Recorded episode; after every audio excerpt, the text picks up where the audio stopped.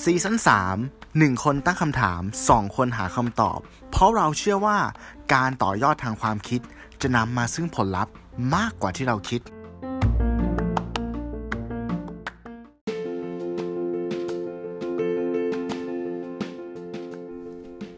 จะเป็นอย่างไรถ้าวันหนึ่งนะฮะเราได้มีโอกาสเรียนประวัติศาสตร์โดยการที่เราได้ไปเดินอยู่ในดินแดนนั้นตอนเมื่อสองร้อยปีที่แล้วหรือว่าเราจะตีปิงปอง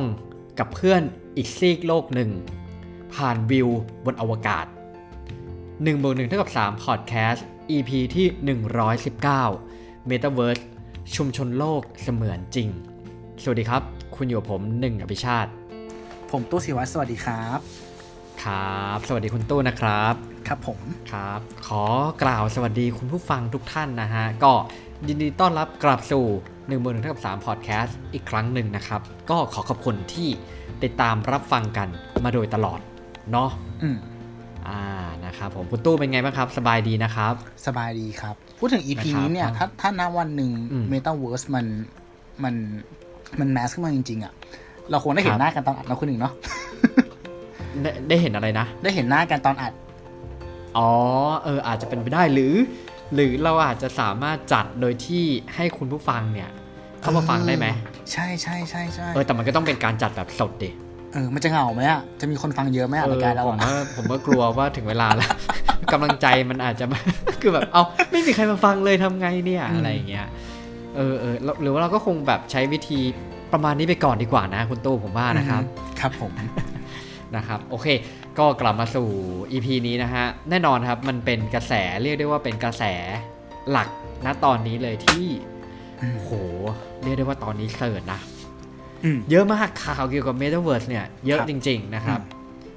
เออนะครับก็จริงๆแล้วคือเรื่องของ Metaverse เนี่ยอันนี้ผมต้องพูดแจ้งให้ทราบก่อนแล้วกันว่ามันก็มันก็มีแบบมันก็มีแนวโน้มมาแบบสักพักหนึ่งแล้วนะเรื่องของ Metaverse เนี่ย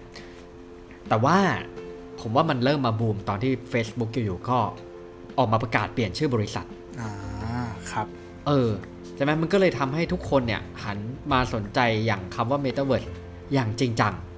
ใช่ใช่เพราะว่าอย่างบริษัทระดับโลกบริษัทหนึ่งจะอยู่จะมาจะมาเปลี่ยนชื่ออย่างเงี้ยเฮ้ยมันเป็นอะไรที่มันเป็นเรื่องยิ่งใหญ่สมมติว่ารายการเราเปลี่ยนชื่อรายการเนี่ยคุณตู้คิดว่าจะเทียบกับ Facebook เปลี่ยนเป็น Meta ได้ไหมฮะโอ้โหมันคงมันคงเป็นเรื่องฮือฮาที่ดังเหมือนเสียงเข็มตกอะผมว่านะคือมันไม่ได้ยินเสียงอะไรเลยใช่ไหมครับใช่ใช่คนนี่ก็ช่างเปรียบเปยได้ได้เห็นภาพมากเลยนะฮะครับ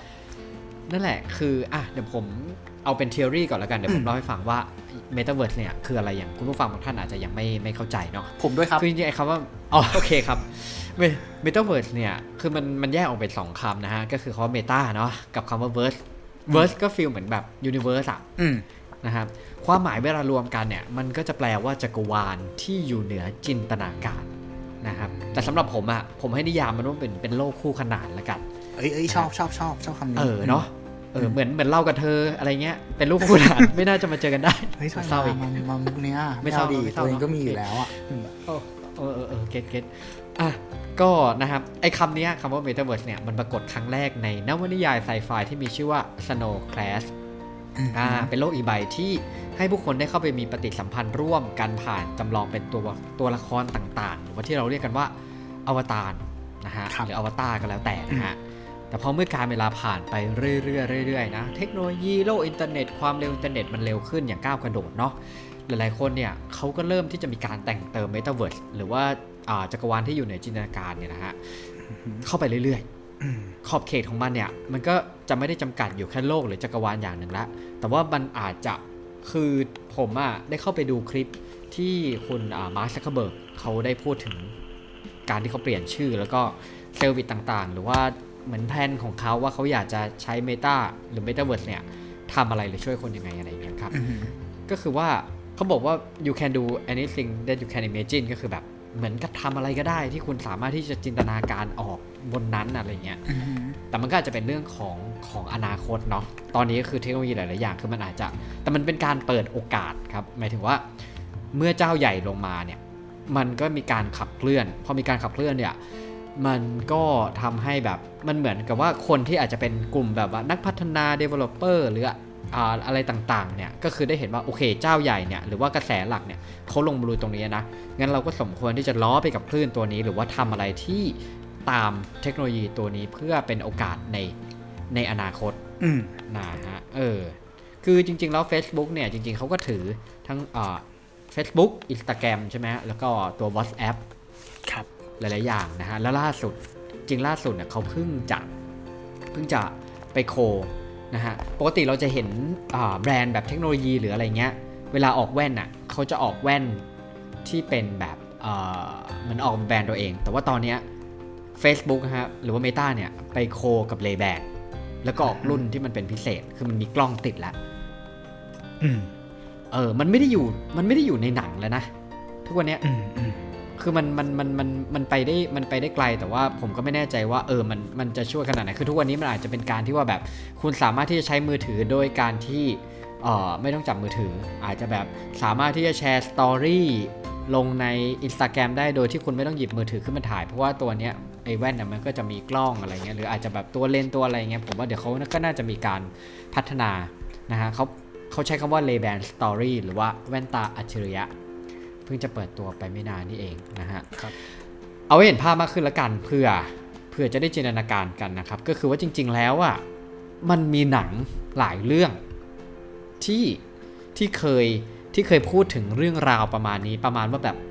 แนวเมืองจำลองนะฮะใส่อุปกรณ์หรือว่าท่องโลกเสมือนอืม เอ อาร์ วี อาร์ อะไรก็ว่ากันไปนะฮะอ่ะเรื่องที่แน่นอนถ้าพูดถึง Metaverse เนี่ย Pop Up เนี่ยแน่นอนครับReady Player One ของอ่า Steven Spielberg ครับอืมถ้าไม่ดูลองไปดูแต่ว่าผมเป็นหนังที่ซื้อลิขสิทธิ์เยอะมากเยอะจริงๆอ่าใช่ๆๆ ทุกอย่างที่เราเราเคยผ่านพ้นมาแต่วัยเด็กเนาะตัวการ์ตูนตัวเกมต่างๆอยู่ในนี้หมดเฮ้ยมันเป็น pop culture จริงๆอ่ะคือดูแล้วมันเพลินน่ะเพลินๆเออเออแต่ผมไม่แน่ใจว่าเด็กดูแล้วเขาจะอินหรือเปล่านะน้องกี้คองกอริลล่าอะไรนู่นนี่นั่นเราก็เด็กไม่ใช่หรอวะหนึ่ง Pac-Manเอออาจจะอาจจะทำให้สิ่งเหล่านั้นมันมันหวนกลับมาอีกครั้งนึงก็ได้นะว่าเอ้ยตัวนี้ตัวอะไรอะไรอย่างเงี้ยใช่ใช่นะฮะอ่ะอันที่สองก็หนังในดวงใจใครหลายคนก็คือ The Matrix อ่ามันจะเป็นเรื่องราวมันจะเป็นอะไรนะอีกเลเวลนึงของ Metaverse นะอันเนี้ยใช่ใช่มั้ยมันจะเป็นแบบดูเป็นโคดดิ้งมากขึ้นนะฮะคือมันมันเป็นแบบมันดูแบบภารกิจมันดูยิ่งใหญ่มันจะเป็นอีกธีมนึงนะฮะอันต่อไปนะฮะเรื่องนี้ผมว่าจะไปดูยังไม่เข้าน่าจะไม่รู้เข้าเมื่อไหร่นะฮะคือ Free Guyอ่าเข้าแล้วเข้าแล้วฟรีไกด์เข้าแล้วเหรออืมแล้วออกไปยังยังไม่ออกใช่ป่ะไม่รู้เหมือนกันว่าอ๋อเหรอเออคือมันน่าดูมากไตเติ้ลมันน่าดูมากนะฮะเออก็คือแบบพระเอกก็คือไลออนเรโนอ่ะก็คือที่เล่นอ่ากิลแลนเทิร์นที่เล่นเดดพูลอะไรอย่างเงี้ยครับคือในเรื่องคือเป็นพนักงานธนาคารที่ดันเพิ่งมารู้ว่าตัวเองเนี่ยคือเป็นตัวละครพื้นฐานในในวิดีโอเกมฟรีซิตี้เออก็เลยอยากจะเป็นแบบเป็นคนดีขึ้นมาอืมนะฮะแบบอยากช่วยโลกอยากช่วยอะไรเงี้ยเรื่องต่อไปนะฮะเอาเห็นภาพมากขึ้นก็คือ Avatar อ่ะอันเนี้ยคือสำหรับมุมมองผมนะผมรู้สึกว่า Avatar กับ Ready Player One น่ะค่อนข้างที่จะมีความรู้สึกแบบเอ่อคล้ายๆหมายถึงว่าไอเดียเนี่ยมันเริ่มจะมีความเป็นไปได้อย่าง Ready Player One อ่ะเนาะมีความเป็นไปได้แต่ Avatar เนี่ยก็คือมันเป็นเป็นเอ่อเป็นการเดินทางด้วยถ้าจำไม่ผิดน่าจะเป็นสมองป่ะใช่มั้ยที่เราต้องลงไปนอนในเครื่องครับเออเออมันก็จะแบบเหมือนเป็นเป็นอีกรูปแบบหนึ่งแต่ผมไม่แน่นะเทคโนโลยีอนาคตอะต่อไปก็อาจจะสามารถพัฒนาไปได้นะฮะแล้วก็จะมีหนังหนังเกาหลีด้วยนะหนังเกาหลีแต่ผมไม่ได้ดูมันก็คือจะเป็นเรื่อง Memory of the Alhambra ไม่รู้คุณตู้เคยดูไหมฮะไม่ครับไม่ไม่ไม่ใช่ไหมแล้วก็ My Hollow Love อ่านะครับแล้วก็ถือหรือว่าเรื่องที่อันนี้ก็จะเป็นเรื่องแบบอ่าถ้าใครดูซีรีส์ก็คือจะเป็น Black Mirror ซีซั่นสาม อี พี สองชื่อตอนว่า Play Test ลายแทงมาชัดเลย ผมไม่ได้สปอนเซอร์จาก Netflix นะฮะและเรื่องสุดท้ายคือเรื่อง Upload Upload ในปีสองพันยี่สิบอ่านะครับเออเนี่ยพอเห็นภาพมากขึ้นเนาะใช่ๆอืมๆครับเรามาตั้งคำถามว่าเออทำไมทำไมเราถึงดูตื่นเต้นแล้วโหยหากับสิ่งเหล่านี้เนาะพูดจริงๆแล้วคำว่า Metaverse เนี่ยมันก็มีอยู่กับเรามานานแล้วแหละถ้าถามผมนะเกม Ragnarok อ่ะ ทุกคนคงรู้จักแหละถูกป่ะทุกวันนี้มันยังมีอยู่เลยถูกไหมการที่เราเป็นตัวละครสมมุติในเกมใช่ไหมครับอ่าไปล่าบอสเก็บของมานั่งขายกันมันก็เป็นการใช้ชีวิตอยู่ในโลกคู่ขนานแค่ว่าเหมือนกับว่าเทคโนโลยีณตอนนั้นอ่ะมันอนุญาตให้เราเป็นได้เท่านี้อ่ามันได้เท่านี้มันยังไม่แบบเมตาเวิร์สเนี่ยมันคือตัวที่มาลดแกลบตรงนี้เนาะคือทำให้โลกอ่ะเสมือนอ่ะมันจริงขึ้นเสมือนจริงมากขึ้นใช้คำนี้ละกันใช่ป่ะใช่ใช่ถ้าแรงกระเพื่อมอีกอันหนึ่งที่ผมอยากจะขอแทรกแล้วกันก็คือโปเกมอนโกอ่าใช่ใช่ใช่ใช่นะฮะครับสิ่งที่เราตื่นเต้นกับมันก็เพราะว่าทุกคนอ่ะมันมันมีความคิดความฝันอยู่ในตัวแหละแล้วหลายๆอย่างที่เราเคยพูดกันไปใน อี พี ของ Daydreaming หรือการฝันกลางวันเนาะการนึกฝันอ่ะบางครั้งอ่ะแค่ได้นึกได้ฝันได้เป็นอ่ะมันก็มีความสุขแล้วอ่ะอืมแต่ Metaverse เนี่ยมันเป็นเทคโนโลยีที่จะมาลดแกปตรงนั้นเว้ยถูกป่ะลดแกปที่ที่มันอยู่ห่างระหว่างความจริงกับความฝันอ่ะให้มันสั้นลงจนบางครั้งอ่ะมันอาจจะทับซ้อนและสลับกลับมากลายเป็นเรื่องจริงไปเลยก็ได้อ่ะอย่างในหนังที่เราดูเนี่ยแบบฟีลแบบ Ready Player One ใช่ไหมหลายๆคนอ่ะเหมือนโดนอินไปเลยอ่ะใช่เหมือนแฮปปี้กับโลกไปนั้นมากกว่าด้วยซ้ำถูกไหมเนี่ยเนี่ยเมทริกซ์อย่างเงี้ยมันก็เป็นทางแยกว่าเฮ้ยสุดท้ายแล้วอ่ะคุณเลือก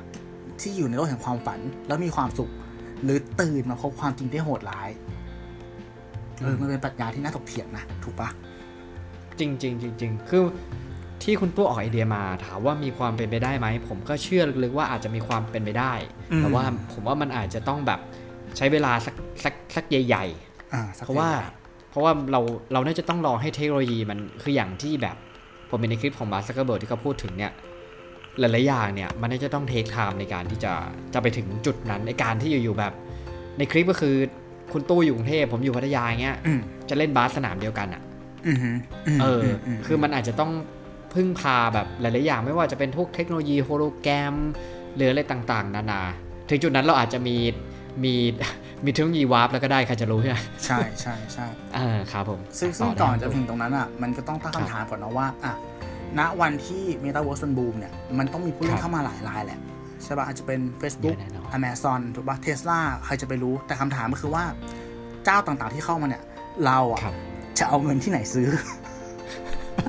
เงินในกระเป๋าดูไม่สมพงษ์เท่าไหร่นะแรกๆมันจะแพงเนาะใช่มั้ยมันต้องมีอุปกรณ์นะมันต้องมีอุปกรณ์ใช่ๆๆนั่นแหละเออแล้วพออ่าผมได้หัวข้อโจทย์นี้เนาะจากคุณหนึ่งเนาะเราก็เลยไปลองทำกันบ้านโดยการขบคิดตัวเองมาโดยได้เหมือนเป็นคำตอบห้าอย่างอะที่คิดว่าสิ่งสิ่งนี้ที่เรียกว่าเมตาเวิร์สอะมันตอบคำถามอะไรกับตัวเราบ้างในฐานะมนุษย์คนหนึ่งเดี๋ยวขอปล่อยทีละข้อแล้วกันนะข้อแรกเลยเรารู้สึกว่าเฮ้ยมันคือการไฮเวย์ว่ะการหลบหลีกอะถูกไหมการหลบหลีกทุกทุกวันเนี้ยเราก็มีวิธีมีกิจกรรมต่างๆแหละที่จะหลบหลีกจากโลกที่มันวุ่นวายโหดร้ายเนาะอาจจะเป็นการแบบไปซัมสปาอ่านหนังสือวิ่งหรือดูซีรีส์แต่เรามองว่าทุกอิริยาบถ ท, ที่เราทำนะวันนี้มันยังไม่ใช่การตัดอะมันเหมือนเป็นการที่เหมือนกับว่าเราแค่เบนโฟกัสตัวเองอะไปทำอะไรบางอย่างอยู่ดึงความสนใจดึงความสนใจไปกับการวิ่งกับการอ่านหนังสือแต่จริงๆแล้วโลกรอบข้างอะมันยังเหมือนเดิมเว้ยเราแค่ทำเป็นเพิกเฉยกับมันเฉยๆถูกไหมครับอ่าแต่การเข้าสู่เมตาเวิร์สเนี่ยมันเหมือนเป็นการตัดแบบ หนึ่งร้อยเปอร์เซ็นต์ จริงๆอ่ะเออคือทุกอย่างที่คุณเคยสัมผัสเนี่ยมันจะหลุดไปอยู่อีกโลกใบหนึ่งเลยครับเราเรียกได้ว่ามันน่าจะเป็นการแบบมันเป็น perfect highway ได้ไหมวะใช่ไหมก็อาจจะเป็นถึงขั้นนั้นเลยนะอาจจะเป็นคือผมว่าจริงๆแล้วอ่ะจริงๆแล้วบางคนอาจจะไม่ได้แบบไม่ได้ไม่ได้แยกระหว่างโลกเมตาเวิร์สกับโลกแห่งความจริงไม่ออกแต่ว่าเขาอาจจะเลือกที่จะหลบอยู่ในเมตาเวิร์สของเขาเองเพราะว่าเหมือนเขาจะเป็นอะไรก็ได้เขาจะทำอะไรก็ได้อะไรประมาณนี้อะไรประมาณโอเคชอบคำนี้ขอต่อข้อสองเลยได้ไหมข้อสองเรามองว่ามันคือการ unleash เว้ยการปลดปล่อยปลดปล่อยตัวเองจากกรอบของสังคมจากกรอบของวัฒนธรรมอ่าโอเคในโลกความจริงผมคือตู้สีวัดคุณคือหนึ่งอภิชาติถูกปะใช่คุณมีพันธะผูกพันในเรื่องของความสัมพันธ์ครอบครัวธุรกิจ whatever อ่ะแต่เข้าไปนั้นอ่ะคุณสามารถสร้าง identity ใหม่เป็นใครก็ได้ เป็นตัวอะไรก็ได้และจะทำอะไรก็ได้ตามกรอบของโลกเป็นอันที่ตั้งไว้ถูกป่ะมันต้องมีโลกเมตาเวิร์สมากกว่าหนึ่งใบเว้ยซึ่งแต่ละใบอ่ะมันคงจะมีเงื่อนไขที่แตกต่างกันไปคุณถูกจริตแบบไหนคุณจะเข้ามาในโลกใบนั้นถูกไหมแล้วก็เหมือนกับปลดปล่อยตัวเองจากทุกอย่างอ่ะอยากเป็นอะไรก็เป็นอยากทำอะไรก็ทำอืมไม่ว่าจะเป็นเรื่องของเพศใช่ไหมเรื่องของเพศสภาพเพศสภาพสถานะทางสังคมในนั้นสีผิวอะไรก็ว่าไป whatever คือแบบเออมันเป็นโลกอีกใบนึงที่คุณสามารถแบบทำอะไรก็ได้อ่ะเออในกรอบใบใหม่น่าคิดน่าคิดนะน่าคิดเออน่าคิดเพราะว่าอันนึงที่ทำให้ผมพิจารณาออกก็คือว่าอันนึงเนี่ยคือเราไม่รู้ว่าถึงเวลาแล้วการใช้งานจริงๆนะครับ เราจะสามารถ verify ได้ขนาดไหนว่าอันเนี้ยที่เราเห็นอยู่ตรงหน้าเนี่ยมันคือคนนี้เว้ยมาเล่นอยู่ใช่ป่ะผมเห็นนะคนเนี้ยหน้าตาแบบคุณตู้เลยในเนี้ยเออแต่ว่าแล้วสมมุติว่าวันนึงอนาคตมันอาจจะเราคือเราเชื่อเหอะว่าเราสามารถใช้คริปโตในในเมตาเวิร์สได้ใช่ไหมเพราะมันคือมันมันเอื้อกันอยู่แล้วถูกไหมแล้วใช่เออเออใช่ไหมครับอ่าแล้วอยู่อ่าอ่าผมสมมุติแล้วกันแต่เมื่อคุณตู้บอกว่าเฮ้ยหนึ่งยืมเงินสักหนึ่งบิตคอยดิอะไรเงี้ยเออแต่ว่าก็คือเป็นอวตารคุณตู้หมดเลยไงเออผมก็อ้าวคุณตู้นี่ผมก็ไอ้นี่ไปแต่ผมถึงเวลาแล้วอาจจะไม่ใช่คุณตู้ก็ได้อืมใช่อาจจะเป็นคนที่สร้างอวตารมาเหมือนกันผมก็เลยไม่รู้ว่าถึงเวลาแล้วเนี่ยมันคงไม่ได้ง่ายเหมือนการ verify แบบ Facebook ว่าต้องชื่อจริงรูปคนนะอืมอะไรนู่นนี่นั่นอันนี้อันที่หนึ่งอันที่สองอันที่สองก็คือว่าเมื่อ Facebook ลงมาทำ Metaverse ใช่ป่ะอืมแล้วถ้าถึงวันนึง Amazon ลงมาเล่นน่ะคุณคิดว่าเขาจะใช้แพลตฟอร์มเดียวกับ Facebook ป่ะแล้วคุณจะต้องมีกี่โลกใช่ไหมมันไม่มีทางอ่ะเออพี่ป๊อปปองกูลนี่เด็กๆเลยนะมีหลายโลกเออไม่ใช่หรอขอโทษอ๋อขอโทษขอโทษแซวแซวแซวขอโทษนะครับพี่ป๊อปครับเพลงพอนะฮะครับนั่นแหละคือคืออันเนี้ยอย่างที่คุณตู้บอกมันก็จริงแบบสมมติอ่ะผมจินตนาการบอก Tesla ลงมาก็ต้องเปิดอีกแพลตฟอร์มนึงนะครับแล้วก็ Facebook ลงมาเปิดอีกแพลตฟอร์มนึงนะฮะ Twitter ลงมาจะเปิดอีกแพลตฟอร์มนึงแล้วเราจะเอาเวลาที่ไหนไปแบบมันจะ cross กันได้ไหมเอางี้ดีกว่าแต่ผมว่ามันไม่น่าจะได้เพราะว่าพอมันมีผมคิดว่าพอมันมีเรื่องของธุรกิจอยู่ในนั้นเนี่ยเออมันน่าคิดมันน่าคิดใช่มันน่าคิดมันน่าคิดอันนั้นเดี๋ยวผมเอาไปเอาไปคุยตอนท้ายๆแล้วกันว่าจริงๆแล้วอ่ะบางคนเขาบอกว่าเมตาเวิร์สเนี่ยมันคือฝันร้ายเหมือนกันอืมอืม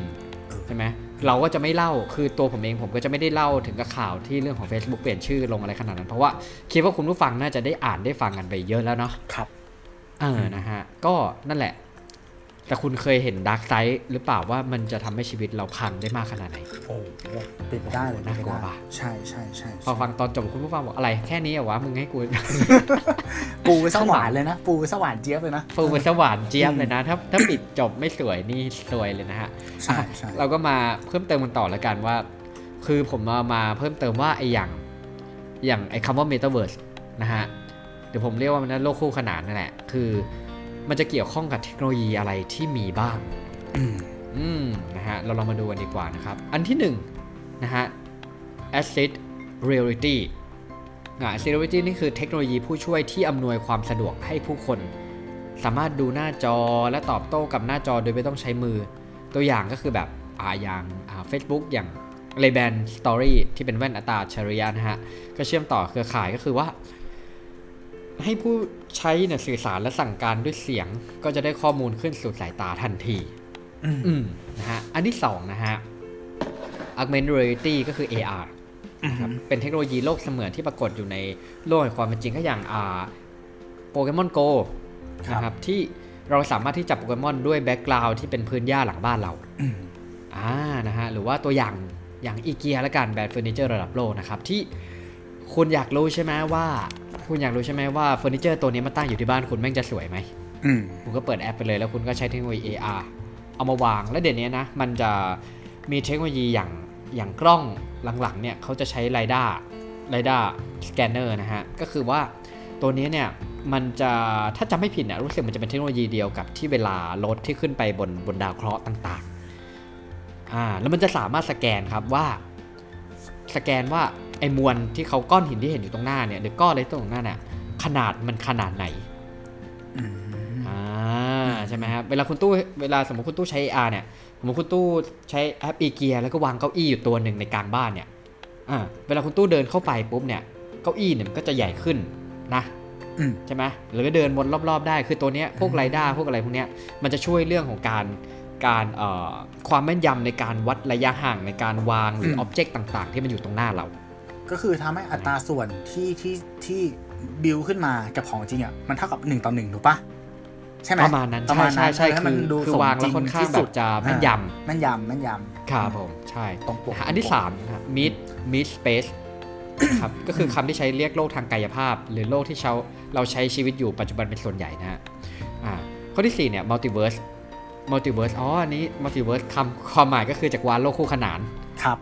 อ่าครับผมโอเคผมอาจจะใช้คำภาษาไทยที่มันทับซ้อนกันต้องขออภัยนะฮะก็คืออันนี้จะใช้พวกเรียกแพลตฟอร์มต่างๆนะฮะ multiverse ก็คือเป็นพวกแบบ Facebook Minecraft Instagram อ่า Fortnite Discord อะไรพวกเนี้ยก็คือเป็นอ่า multiverse ทั้งหมดก็จริงๆแล้ว metaverse เนี่ยก็คืออาจจะสามารถดึง multiverse พวกเนี้ยมาอยู่ในก้อนของ metaverse ได้อืมนะครับอันที่ห้านะฮะเอ็น เอฟ ที อืม เอ็น เอฟ ที ผมว่าหลายๆคนน่ะน่าจะได้ยินช่วงนี้มันย่อมาจาก non fungible token นะครับถ้าพูดถึงในวงการคริปโตเนี่ยบางคนเนี่ยมักจะคิดถึงภาพที่มันแบบ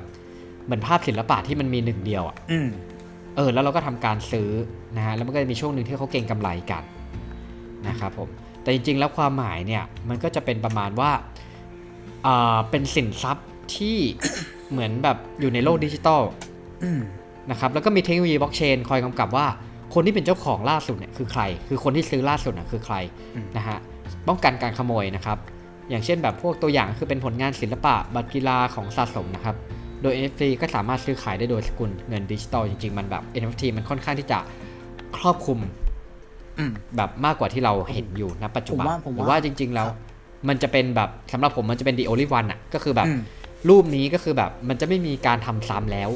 คุณตู้เป็นเจ้าของใช่ไหมโอเคเป็นลิขสิทธิ์คุณตู้แต่ผมไม่แน่ใจว่าไอตัวพวกสมาร์ทคอนแทรคต่างๆเนี่ยถ้าเกิดว่าผมเนี่ยเอารูปเนี่ยไปใช้งานเชิงพาณิชย์หรืออะไรอื่นๆแล้วคุณตู้ไม่เห็นเนี่ยคุณตู้ก็อาจจะใช้ข้อมูลในสมาร์ทคอนแทรคมาฟ้องเรียกค่าเสียหายอะไรกับผมได้ครับอ่า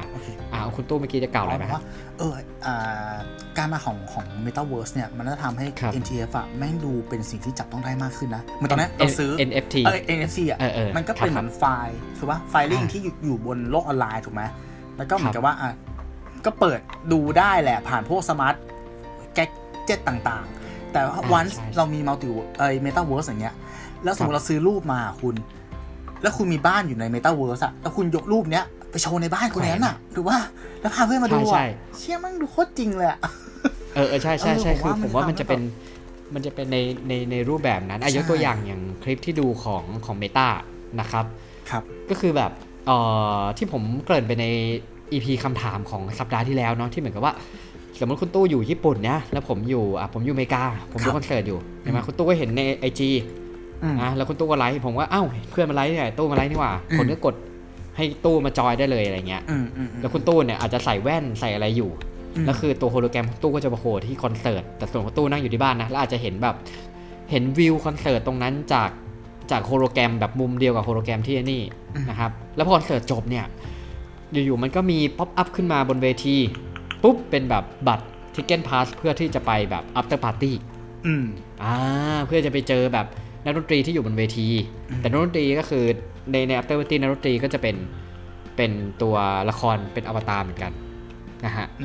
อ่านะพอเข้าไป After Party เนี่ยมันก็มีซื้อของสะสมซื้ออะไรพวกนี้แล้วสรุปก็คือเหมือนเราอาจจะซื้อเราอาจจะซื้อแบบโปสเตอร์ใหญ่ๆนะแล้วถึงเวลาก็ไปแขวนที่บ้านในในไอ้ Metaverse ได้จริงๆอย่างที่คุณตู้บอกเลยเออนะฮะมันก็เป็นถึงเวลามันก็จริงๆแล้วอ่ะถ้าที่ผมได้ยินมาคืออย่างเกมในโลกของ DeFi หรือว่าที่ในกลุ่มของ Cryptocurrency นะฮะสามารถเอาเงินไปซื้อที่ในเกมได้แล้วอ๋อๆใช่ๆๆๆอ่านะฮะก็คือเป็นแบบมันเริ่มผมว่ามันเริ่มขยับละมันค่อยๆขยับเข้าใกล้มาเรื่อยๆนะฮะครับอ่ามาอันสุดท้ายครับเทคโนโลยีสุดท้ายที่จะเกี่ยวข้องกับ Metaverse แน่นอนฮะ Virtual Reality หรือ วี อาร์ นั่นเองก็คือประสบการณ์เสมือนจริงนะครับเป็นการใช้อุปกรณ์หรือเทคโนโลยีต่างๆเพื่อเชื่อมโยงผู้ใช้งานกับโลกดิจิทัลตัวอย่างเช่นนะฮะก็คือ Ready Player One นั่นแหละ ที่ใช้แว่น วี อาร์ ในการเดินทางเข้าสู่โลกเกมนั่นเองอันนั้นคือแบบว่าเป็นเป็น full แบบ virtual reality นะคือเดินเข้าไปคือมันไม่ได้มีภาพ background ปัจจุบันแบบของจริงอยู่เลยคือมันเป็นโลกแบบเสมือนล้วนๆอืมอ่านะครับผมอ่ะอันนี้คือเทคโนโลยีหกอย่างนะฮะ Access Reality เป็นผู้ช่วยนะฮะ เอ อาร์ ก็คือเป็นเทคโนโลยีโลกเสมือน Mixed Space โลกกายภาพ Multiverse โลกคู่ขนานพวก Facebook Instagram นะฮะ เอ็น เอฟ ที นะครับแล้วก็ Virtual Reality นั่นเองนะฮะหกอย่างครับโอเคอ่ะมาถึงข้อสามของผมเนาะข้อสองที่พูดเมื่อกี้มันคือการ unleash ชื่อปลดปล่อยตัวเองจากจากว่าจากสังคมหรือว่าจากกรอบของสังคมครับแล้วผมมองว่าขั้นกว่าของมันอะมันคือข้อสามเว้ยข้อสามคือคำว่า second chance นั่นเป็นคำที่เหมือนกับว่าเรามักจะพร่ำบอกกับตัวเองหรือคนอื่นบ่อยๆเหมือนกันนะถูกไหมว่าฉันอยากจะได้โอกาสอีกสักครั้งในการทำอะไรบางอย่างทุกคนที่เกิดมาต่อให้คุณจะแบบไปได้ดีแค่ไหนอะผมว่าหลายๆคนจะมีเพนพอยต์ในใจไว้ว่ามันมีบางอย่างที่เราสัตว์ไม่หลุดอ่ามันเป็นเป็นปมอ่ะ เป็นปมอาจจะเป็นแบบเรื่องอย่างอ่ะแฟนเก่าก็ได้แฟนเก่าเนี่ยหรือว่าเรื่องเรื่องเรื่องเชื้อชาติเรื่องเพศภาพหรืออะไรบางอย่างที่มันติดอยู่กับตัวเราอ่ะครับแล้วเราไม่สามารถจะสลัดมันออกได้อ่ะคือมันหนีไม่ได้มันหนีไม่ได้มันหนีไม่ได้เออคุณยังต้องอยู่ภายใต้สิ่งนั้นน่ะไปจนตายอ่ะแต่ในโลกใบใบใหม่เนี่ยมันอนุญาตให้เราเหมือนกับว่าสร้างเนาะสร้างคู่ทางคู่ขนานแล้วกันถูกไหมเออแล้วเดินพร้อมกับตัวเราเรื่องความเป็นจริงได้เหมือนทุกครั้งที่เราเข้าไปในโลกใบนั้นอ่ะเราสามารถแบบใช้ชีวิตที่สองอ่ะในรูปแบบที่เราคิดฝันมานานอ่ะครับเออกับอะไรบางอย่างที่มันผูกอยู่กับปมในใจของเราผมว่าอันนี้แหละมันจะเป็นสาเหตุที่ทำให้เราอะถล่มลึกเว้ยเข้าไปในสิ่งที่เรียกว่าเมตาเวิร์สอืมอืมอาจจะมีความเป็นไปได้อาจจะมีความเป็นไปได้ถูกปะเพราะถ้าเราเนี่ยอันนี้จะเหมือนเป็นฝันร้ายเหมือนฝันร้ายว่าจะกล่าวกันใช่ครับถ้าถ้าเหมือนถ้าพูดง่ายคือถ้าเราซัฟเฟอร์อยู่กับโลกแห่งความเป็นจริงอะครับแล้วโซลูชันแม่งเสือกอยู่ในโลกใบนั้นอะเนี่ยไม่คือแบบต้นเหตุของความชิบหายแล้วนะถูกปะใช่ไหมใช่ใช่ใช่ใช่ใช่อืมก็เป็นสิ่งที่เราคิดว่าเออเราต้องเรียนรู้และระวังมันนะผมว่าผมคิดเลยนะว่าวันที่เมตาเวิร์สเกิดขึ้นมาจริงๆอ่ะมันจะมีคนที่เป็นโรคเว้ยอืมเป็นโรคโรคใหม่ที่เกิดขึ้นจากจากสิ่งสิ่งเนี้ยใช่ปะอืมเออต้องมองว่าอย่างนี้มีความเป็นไปได้ทุกวันนี้มนุษย์อ่ะถูกไอโซเลตออกจากธรรมชาติมาเยอะมากแล้วนะอืมเออไอโรคการป่วยต่างๆแบบในเรื่องของการกินอย่างเงี้ยแต่ละอย่างมันก็มาจากการที่เราทานพอเสร็จฟู้ดถูกปะถูกต้องเออแล้วการที่เราถลำไปถึงจุดนั้นน่ะจุดที่มีโรคอีกใบนึงอ่ะเออมันจะทำให้แบบก่อเกิดอะไรบางอย่างที่แบบมันเป็นผลร้ายกับตัวเราในระยะยาวแล้วฝังลงไปถึงขั้นแบบพันธุกรรมของเราหรือเปล่าอันนี้ผมไม่รู้แต่เป็นไปได้อันนี้ให้คิดใน worst case นะจริงๆแล้วจริงๆแล้วที่คุณโต้พูดมาดีมากเลยอ่ะคือแบบสำหรับผมนะผมคือถ้าเอางี้ดีกว่าถ้า Metaverse เนี่ยเป็น second chance ของคุณก็คือเป็นเหมือนโอกาสอีกครั้งหนึ่งของคุณที่คุณจะแก้ไขอะไรบางบางอย่างหรือว่าจะเปลี่ยนแปลงตัวเองบางอย่างให้ดีขึ้นอย่างนี้ดีกว่าแต่ถ้าคือว่าไอโอกาสครั้งนั้นของคุณอ่ะมันเฟลล่ะอืมเออแม้คุณบอกว่าคุณเฟลกับโลกแห่งความเป็นจริงอืมอืมมันดูมันดูน่ากลัวนะแล้วคุณเข้าไปใน Metaverseที่คุณคิดว่ามันเป็นโลกแห่งความฝันของคุณอะแล้วคุณดันไปเกิดเหตุการณ์ที่มันเฟลในนั้นอีกเพราะแน่นอนอะผมว่าคือคือคุณคุณคิดว่าในเมตาเวิร์สทุกคนจะเท่ากันปะโอ้โหใช่ไหมใช่ใช่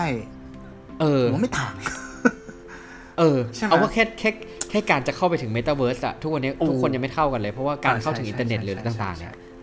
มันยังไม่แต่ว่าเขาอาจจะมีอนาคตก็คือแบบต้องค่อยๆพัฒนากันไปก็เลยบอกว่าตอนนี้เมตาเวิร์สมันอาจจะค่อนข้างยังห่างไกลผู้คนกลุ่มใหญ่ของโลกอยู่ครับใช้คำนี้แล้วกันนะครับนั่นแหละพอเข้าไปข้างในแล้วมันถึงเวลาแล้วมันก็อาจจะมันก็อาจจะมีการชนชั้นวรรณะอีกรูปแบบนึงก็ได้นะชอบคำนี้ใช่ใช่ไหมคุณอาจจะคุณอาจจะสามารถเหมือนถึงว่าก็ถึงเวลาคุณอาจจะไปซื้อที่อยู่ในเมตาเวิร์สใช่ไหมอ่าถ้าคนที่คนที่มีเงินเยอะก็อาจจะแลกคอยแลกซื้อคริปโตแลกแล้วไปซื้อที่ในนั้นอ่ะบ้านก็ต้องใหญ่สวยเป็นธรรมดา ถึงเวลาโดนตอกย้ำในโลกแห่งความจริงแล้วกูยังไม่โดนตอกย้ำในโลกเชิงเหมือนนี่ค่ะอืมอืมอืมเออแล้วถึงเวลาคือมันหนีไปไหนไม่ได้อะมันจะหนีไปไหนถามว่าเออใช่ป่ะมันก็จะทำให้คนยิ่งผมว่ามันจะทำให้คนยิ่งยิ่งซัฟเฟอร์ขึ้นไปอีกตอนนี้เรามีโซเชียลดีท็อกซ์อนาคตเราก็ต้องมีเมตาเวิร์สดีท็อกซ์แน่ๆอ้าวผมเชื่อเลยอ่ะอืมอืมอืมพอถึงเวลาที่เราเราเสพติดมากๆแล้วเนี่ยมันก็ผมว่ามันยังมีอะไรที่เราต้องเจออีกเยอะอืมใช่ดีกว่าด้วยครับนะฮะความความความน่ากลัวมาต่อกันเรื่องของที่เป็นส่วนของฝันร้ายไหมครับไหนๆจั่วมาขนาดนี้แล้วแหละอืมคือจริงๆเนี่ยเออผมลืมบอกว่าไอ้ข้อมูลที่ผมเกริ่นมาตั้งแต่ต้นเนี่ยผมเอามาจากเว็บไซต์ของ TechSource นะครับ .co ต้องขอขอบคุณข้อมูลมาณที่นี้โทษทีให้เครดิตช้าหน่อยนะฮะส่วนอันต่อไปเนี่ยที่พูดถึงเรื่องของฝันร้ายเนี่ยผมขออนุญาตอ้างอิงข้อมูลจากเว็บไซต์ ดี หนึ่งศูนย์หนึ่ง ดอท เวิลด์ นะครับผมเขียนโดยคุณโสพลสุภมั่งมีนะฮะเนี่ยคือมันเห็นภาพได้แบบได้ง่ายเลยไว้ตู้ว่าทุกวันนี้นะเราติดโซเชียลขนาดไหนแล้วอนาคตเนี่ยโซเชียลนี่คือมันแค่อยู่ในจอแล้วเราเอานิ้วถูนะเว้ย Instagram เนี่ยเออคืออย่างที่ผมเคยบอกไปแหละถ้าช่วงไหนที่ผมติดโซเชียลเพราะอะไรเพราะผมรู้สึกว่าผมอะไม่ค่อยพอใจโลกแห่งความจริงผมเลยต้องการที่จะหลบหรือไฮเวย์เข้าไปโลกตรงนั้นซึ่งมันก็เป็นโลกที่ทุกคนก็พร้อมที่จะอวดเหมือนกันนะฮะแล้วถ้าโลกที่คุณจะซัฟเฟอร์มันไม่ได้แค่อยู่แค่หน้าจอและนิ้วมือแต่คุณถลำไปทั้งตัวแล้วก็เดินอยู่ในโลกนั้นนะมันจะแย่ขนาดไหนวะใช่ไหมคือผมว่าถ้ามันดีอ่ะถ้าใช้แล้วมันดีอ่ะคือมันดีไปเลยเว้ยคือมันแบบเราอาจจะทำให้เราเห็นเจอเพื่อนกันมากขึ้นหรืออะไรมากขึ้นแต่สิ่งหนึ่งที่คุณต้องคิดคือมันมีความย้อนแย้งอย่างหนึ่งก็คือว่าเหมือนจุดประสงค์ของคุณมาร์ค ซักเคอร์เบิร์กเนี่ยจุดประสงค์ที่แท้จริงเนี่ยเราต้องดูว่าเขาต้องการอะไรกันแน่เว้ยบางทีนะถ้าให้เราต้องคิดนะเพราะว่าคือเอ่อเหมือนเหมือนปกติเนี่ยทุกวันนี้คุณก็ค่อนข้างที่จะเจอบางทีเจอเพื่อนกันน้อยลงอยู่ละไม่ได้เกี่ยวกับโควิดนะแต่หมายถึงว่าการที่แบบโซเชียลเข้ามาโซเชียลมีเดียเข้ามาหรืออะไรเข้ามามันทำคือมันเหมือนทำให้เราใกล้กันมากขึ้นอ่ามันเหมือนนะแต่ว่าสุดท้ายแล้วคือมันทำให้เราเจอตัวเป็นๆกันยากขึ้นเพราะอะไรเพราะว่าเราเหมือนว่าเขายังอยู่ตรงเนี้ยอ่าจะอะไรก็ไลน์ไปได้จะอะไรก็เปิด Facebook ดูชีวิตเขาได้ว่าเขาไปที่ไหนอะไรเงี้ยเออแล้วถ้ายิ่งอย่างนี้ยิ่งอ่าเมตาเวิร์สเข้ามาเนี่ยมันจะยิ่งไม่ทำให้เราแบบใช้เวลามากขึ้นหรือว่าไอโซเลตไปอีกหรือเปล่าเอออันเนี้ยน่าคิด น่าคิดนะครับแล้วก็อันหนึ่งที่คนเขากังวลกันนะฮะก็คือว่าเรื่องของจุดประสงค์ของทางเมตานะฮะถึงแม้เขาบอกเขาอยากจะทำให้โลกเนี่ยมันเหมือนเราใกล้ชิดกันมากขึ้นแต่จริงๆแล้วอะทุกวันเนี้ยคือเขาบอกว่าบางคนก็คือมองมาร์ค ซักเคอร์เบิร์กเป็นเหมือนเด็กเลี้ยงแกะก็คือพูดอะไรแล้วก็เขาก็ไม่ค่อยจะเชื่อแล้วเพราะว่าอย่างเรื่องการ track data ต่างๆเนี่ยคือมันเป็น business เอางี้ดีกว่าอย่างที่ผมบอกไปตอนแรกนะมันคือธุรกิจอ่ะมันคือเม็ดเงิน Facebook อ่ะคือจริงๆหรือว่าโซเชียลต่างๆเนี่ยมันก็คือมีการ track เราเสิร์ชอะไรเราอะไรสักพักแอดก็จะยิงมาถูกต้องไหมและอันนี้ Metaverse อ่ะคือเราถลำไปในในโลกอีกใบหนึ่งอ่ะแล้วคุณคิดดูว่าไม่ว่าคุณจะเดินไปไหนในโลกแห่งโลกแห่งโลกตรงนั้นน่ะจักรวาลตรงนั้นน่ะคุณก็มีโอกาสคุณคิดว่าคุณจะโดนแทร็กป่ะอืมเออหรือว่าคุณแบบหยุดสายตาที่แอดอะไรนานๆเนี่ยคุณก็คุณจะโดนแทร็กไหมอืมเออผมว่าไม่รอดนะฮะทีเนี้ยมันอาจจะเป็นฝันร้ายฝันร้ายที่หนึ่งก็คือว่าความ privacy เนี่ยเอ่อมันจะหายไปผมว่ามันจะ absolutely หายไปเว้ยเออนะครับผมอันที่สองเนี่ยก็คือว่ามันอาจจะทำให้เราเนี่ยอยู่กับโลกความจริงน้อยลงไปอีกอืมเออนั่นแหละครับทีเนี้ยผมว่ามันคือเรื่องของการการบาลานซ์และว่ามันจะจะมีอะไรคือเราอ่ะอาจจะมองแต่โอกาสแต่จริงๆเราอาจจะต้องมองว่าปัญหาที่มันอาจจะเกิดขึ้นมานะฮะอย่างที่เขาบอกว่าตอนนี้เนี่ยคือ Facebook เนี่ยเอาจริงๆแล้วนะครับกลุ่มคนที่เล่น Facebook วัยกำลังเติบโตมากที่สุดเนี่ยก็คือช่วงวัยห้าสิบห้าปีขึ้นไปเว้ย การเพิ่มเทคโนโลยีเออเขาบอก Gen Z เนี่ยพยายามหนีห่างออกจาก Facebook แล้วนะเราจะเห็นเด็กใหม่ๆเนี่ยไม่ค่อยจะเล่น Facebook ใช่ไหมเออเราจะเห็นกันค่อนข้างเยอะนะครับเออการเพิ่มเทคโนโลยีอย่าง Metaverse เนี่ยคือเขาก็อยากจะให้มันเป็นแม่เหล็กดึงดูดดึงคนกลุ่มนี้กลับมาใช่ดึงคนกลุ่มนี้กลับมาเพราะมันเป็นเทคโนโลยีที่ค่อนข้างใหม่นั่นแหละแต่ว่าเราก็ไม่รู้ว่ามันจะคืออ่ะเทคโนโลยีมันไปไปทันมันไปไกลแต่ว่ากฎหมายมันไปทันหรือเปล่าอืมอ่ะอันเนี้ยน่าคิดครับอีกหน่อยเราอาจจะต้องมีประมวล ประมวลกฎหมายสำหรับโลกเมตาเวิร์สต้องมีต้องมีแต่ว่าตามทันหรือเปล่ามันต้องมีขนาด เอ ไอ แต่ขนาด เอ ไอ ที่ยังอยู่ในโลกแห่งความเป็นจริงแต่ว่ามันเป็นคอมพิวเตอร์น่ะเรายังทะเลาะกันเลยว่าเอ้ยมันสมควรจะต้องยังไงและไอ้คนสร้างกฎคือใครถึงเวลาคนสร้างกฎคือ Facebook เนี่ยเออแล้วมันมันยังไงนี่คือเรายังไม่ได้เรายังไม่ได้ลงลึกถึงขนาดที่ว่า hate speech กับ Metaverse อีกล่ะใช่เออใช่ไหมฮะครับผมว่ามันมีเลเยอร์เยอะแบบเยอะมากจริงๆเว้ยเรื่องเนี้ยเออนะฮะก็เตรียมตัวกันดูไม่รู้เราจะแก่ก่อนหรือเปล่าวัตตัวสิ่งสิ่งที่คนหนึ่งพูดมามันไปทำให้ผมนึกถึงคำคำหนึ่งไว้คนหนึ่งมันคือคำว่า subconscious marketing อ่ะเออถ้าถ้ายกตัวอย่างง่ายๆที่มันเคยมีก็คือว่ามันจะมีเคสที่ว่าในโรงหนังเนาะใช่ป่ะเขาได้มีการอ่าเหมือนแทรกภาพแบบโคกับป๊อปคอร์นเข้าไปในม้วนฟิล์มอ่ะเราจะมองไม่เห็นนะแต่สิ่งเนี้ยมันเออเราจะมองไม่เห็นว่ามันเป็นการแทรกแบบเหมือนฟิล์มเวลามันหมุนใช่ไหมมันจะเร็วต่อร้อยอะไรเงี้ยเราจะมองไม่เห็นแต่ว่ามันจะส่งผลกับ subconscious หรือจิตใต้สำนึกของเราให้เรารู้สึกอยากกินป๊อปคอร์นอยากกินโค้กเว้ยอ่าแล้วทุกวันเนี้ยขนาดว่าเรากับมือถืออะมันแยกกันโดยสมบูรณ์นะถูกปะเราโดน subconscious marketing ของ social platform เล่นงานเลยแบบบางทีแบบเฮ้ยทำไมไอ้นี่มันเด้งขึ้นมาวะแค่เราคิดอยู่อะมันเด้งขึ้นมาแล้วอะแล้วนะ once วันนึงที่เราเปิดถ้าพูดถึงการต่อสู้แบบโบราณเรียกว่าเปิดช่องโหว่อะ เหมือนเราถวายตัวเข้าไปในโลกใบนั้นแล้วอะ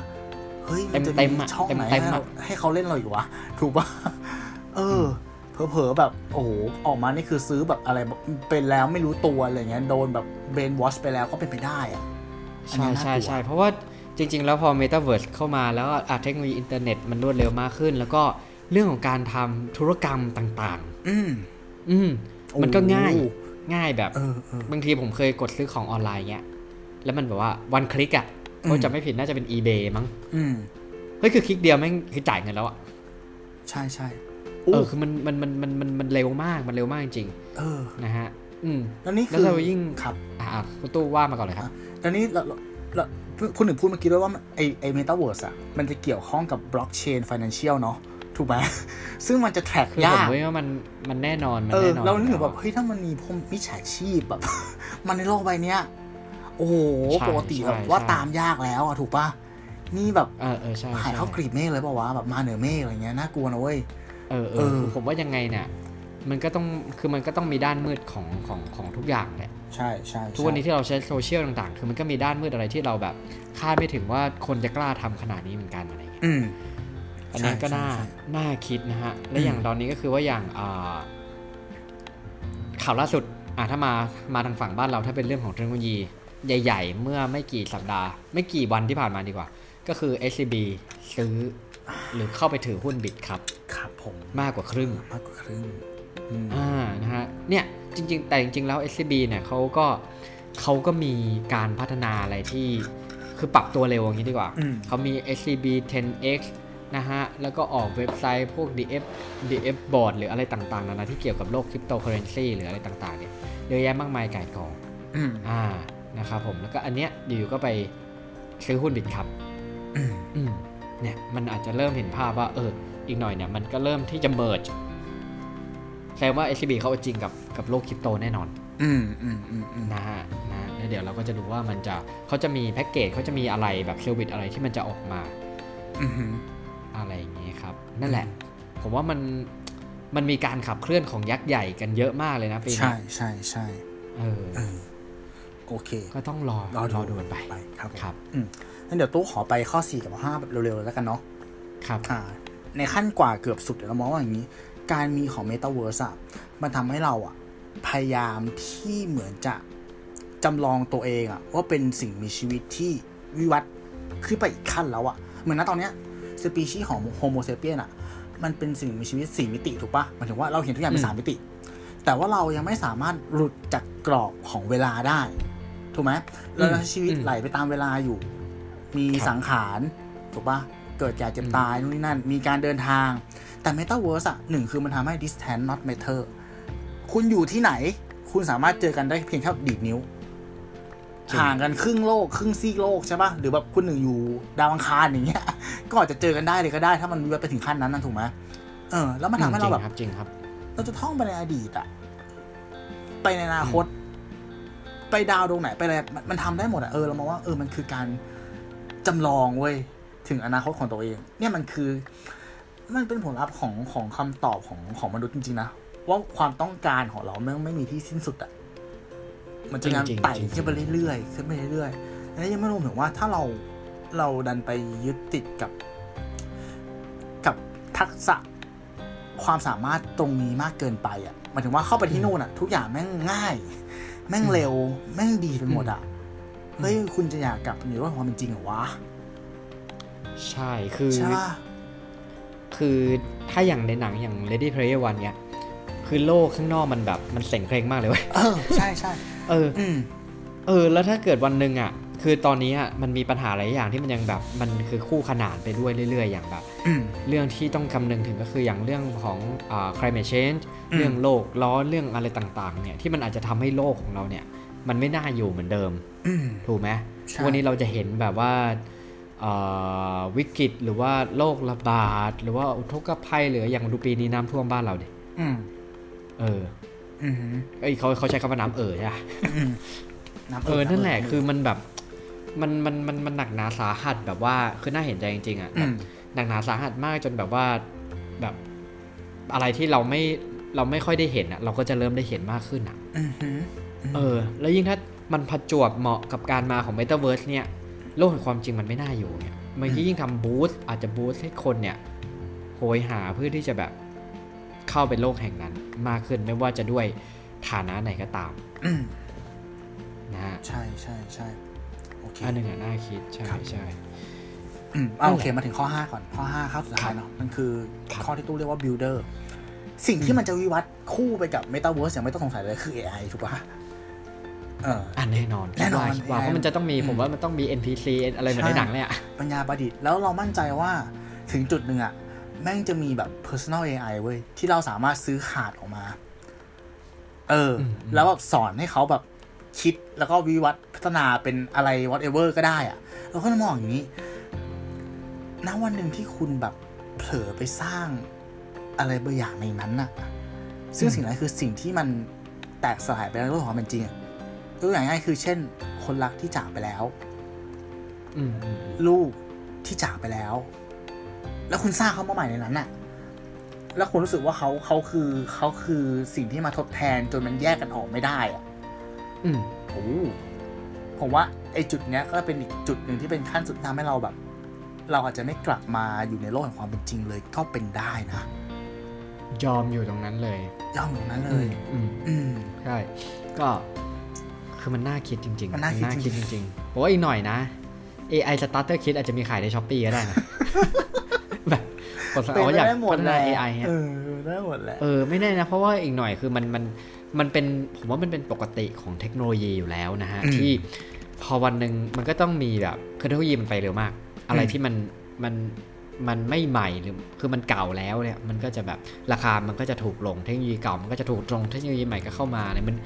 เอามาง่ายๆเหมือนทีวีอ่ะอืมโหแต่ก่อนโคตรแพงนะบ้านไหนมีทีวีนี่คือแบบบ้านนั้นรวยอืมใช่ไหมแต่ทุกวันนี้คือทีวีไม่มีทุกเกรดเลยแบบคุณอยากได้ราคาไหนอะไรเงี้ยผมว่าอีกหน่อยเนี่ยหุ่นยนต์ก็อาจจะเป็นอย่างนั้นเออใช่ไหมคุณอาจจะหาซื้อได้ในราคาแบบถ้ารอโปรสิบเอ็ดเดือนสิบเอ็ดอาจจะได้แบบไม่กี่บาทอะไรเงี้ยก็ว่ากันไปนะเออแต่ว่าผมว่าตอนนั้นมันก็อาจ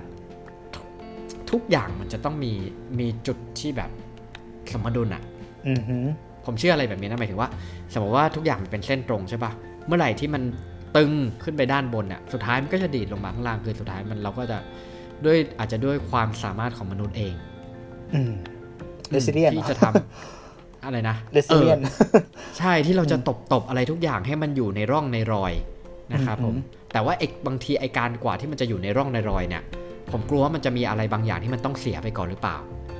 ธรรมชาติอาจจะเสียไปแล้วนะฮะหรือว่าอาจจะมีการเรื่องลุกล้ำพื้นที่ประเทศหรืออะไรแบบคืออันนั้นไม่เป็นปัญหาใหญ่เนาะแต่ว่าเราก็แค่พูดแบบเผื่อๆไว้นั่นแหละก็ก็ต้องรอดูกันไปว่าว่ามันจะเป็นยังไงต่อไปต้องใช้คำว่าติดตามชมตอนต่อไปแบบโคตรยาวๆไปเลยใช่ใช่เห็นด้วยครับผมโอเคก็เป็นประมาณนี้เนาะ อี พี นี้พาเดินท่องโลกเสมือนนะฮะคุณตู้มีอะไรฝากคุณผู้ฟังไหมครับสำหรับ อี พี นี้ถอนหายใจเออถอนหายใจคือพอคุยเรื่องนี้รู้สึกว่ายังไม่พร้อมยังไม่พร้อมกับ Metaverse รู้สึกเออตัวเองทำแบบเอ้ยนี่กูแก่แล้วผัวจริงๆนะรู้สึกอันจริงนะคนหนึ่งไม่มันไม่มันมันไม่มันไม่แก่หรอกผมว่าถึงเวลาแล้วอ่ะมันก็ต้องมีคนที่ล้อไปกับกระแสหรือว่าเข้าไปใน Metaverse แต่ผมว่ามันก็ต้องมีอีกขั้วนึงที่ไม่เอาเชื่อผมเหอะอ่าเชื่อเชื่อเชื่อใช่ไหมใช่ไหมเออนั่นแหละสุดท้ายแล้วรู้สึกว่าไม่ว่าโลกมันจะวิวัฒน์ไปไกลแค่ไหนเว้ยมนุษย์มันจะกลับมาในจุดที่แม่งแบบซิมเปิลที่สุดอะแม่งคือแบบ human touch อะ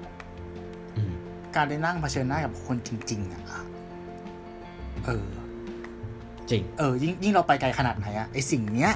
ไม่จะกลายเป็นสิ่งที่ล้ำค่ามากขึ้นเราเชื่ออย่างนั้นเหมือนการที่เราเห็นการกลับมาของไม่ว่าจะเป็นเทปคัสเซ็ตแผ่นไวนิลกล้องฟิล์มใช่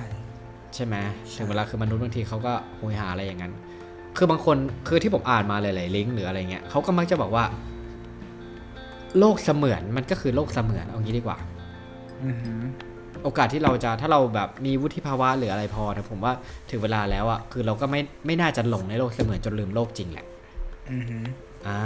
นะครับอ่ะส่วนตัวผมเองผมขออนุญาตส่งท้ายด้วยประโยคของผู้สร้างโลกเสมือนใน Ready Player One นะฮะตัวละครเขาชื่อว่าเจมส์ฮอลิเดย์นะครับเขากล่าวว่าอย่างนี้ฮะเขากล่าวว่าฉันกลัวมาตลอดชีวิตกระทั่งวันที่ฉันรู้ว่าชีวิตใกล้สิ้นสุดนั่นแหละฉันจึงคิดได้ว่าถึงแม้มันจะน่ากลัวและเจ็บปวดยังไงโลกความจริงก็เป็นสถานที่เดียวที่เราจะได้กินอาหารดีๆเพราะว่าโลกความจริงนั้นก็คือความจริงครับผมก็สำหรับ อี พี อื่นๆของหนึ่งบนหนึ่งเท่ากับสาม podcast แล้วก็คำถามนะ อี พี คำถามเนี่ยคุณผู้ฟังเนี่ยสามารถรับฟังได้ทุกช่องทางที่คุณฟัง podcast นะครับไม่ว่าจะเป็น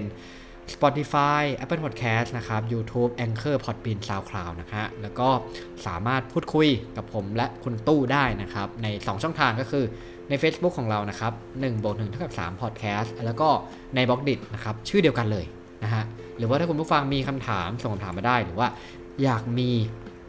อีหัวข้ออะไรที่เราอยากจะให้อยากให้เรามาคุยกันเนี่ยก็แจ้งมาได้เช่นกันนะครับสำหรับ อี พี นี้ผมหนึ่งพิชาติผมตู้ศิวัฒน์สวัสดีครับ